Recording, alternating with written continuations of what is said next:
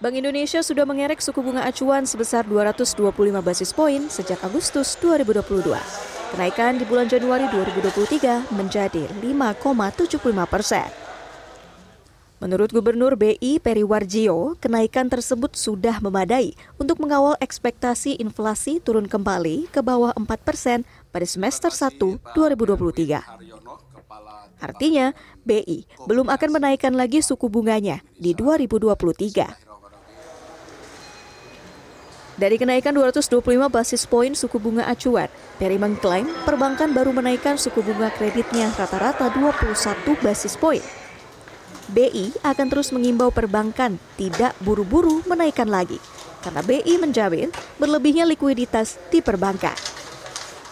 Nah, oleh karena kami terus uh, ya uh, menghimbau dan mengajak perbankan, likuiditas kami jamin berlebih. Nah, kalau likuiditas berlebih, suku bunga deposito belum tentu tidak harus ditransmisikan ke suku bunga kredit. Makanya betul saya terima kasih nih para bankir-bankir yang tidak menaikkan suku bunga kredit. Nah, 0,21 eh, per, apa, persen wajarlah seperti itu. Lalu, bagaimana nasib suku bunga pinjaman perbankan? Bunga tetap atau fixed rate di tahun pertama cicilan KPR memang meringankan debitur.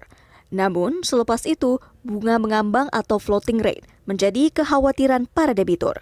Terkhusus saat otoritas moneter menaikkan suku bunga acuannya. Sehingga, mau tidak mau, para pejuang kredit harus menyiapkan dana lebih demi melanjutkan cicilan, misalnya dengan mencari tambahan pendapatan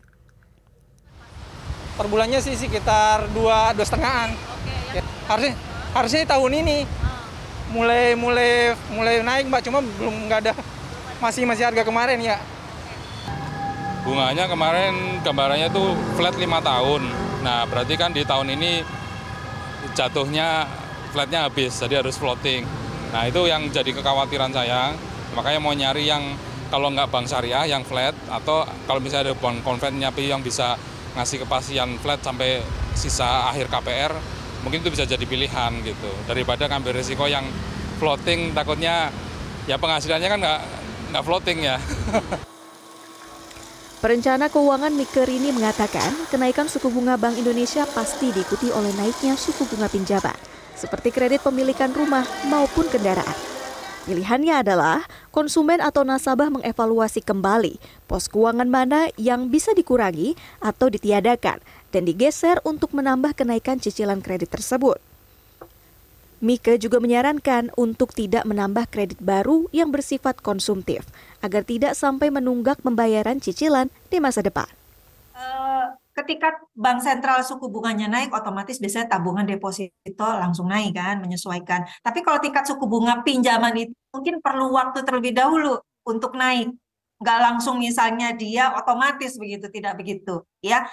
Sehingga bagi yang sudah punya kewajiban eh, KPR di sini yang harus Anda fokus fokuskan adalah kemampuan membayar cicilan bulanannya Anda ya. Kalau sudah terlanjur naik berarti harus ada pengeluaran pada pos-pos pengeluaran lainnya yang mudah-mudahan bukan prioritas yang dikurangi bisa juga ditiadakan sehingga bisa disalurkan untuk membayar cicilan KPR Anda ya. Selain itu, perencana keuangan berharap pihak perbankan bersikap terbuka mengenai perubahan suku bunga pinjaman kepada nasabah. Tak hanya saat akan menaikkan, tetapi juga saat akan menurunkan suku bunga pinjaman, khususnya ketika suku bunga acuan BI sedang rendah. Nasabah juga diharapkan aktif untuk melakukan pengecekan terhadap adanya perubahan tersebut agar tidak dirugikan oleh perbankan. Desi Aritonang, Suryo Utomo, Jakarta.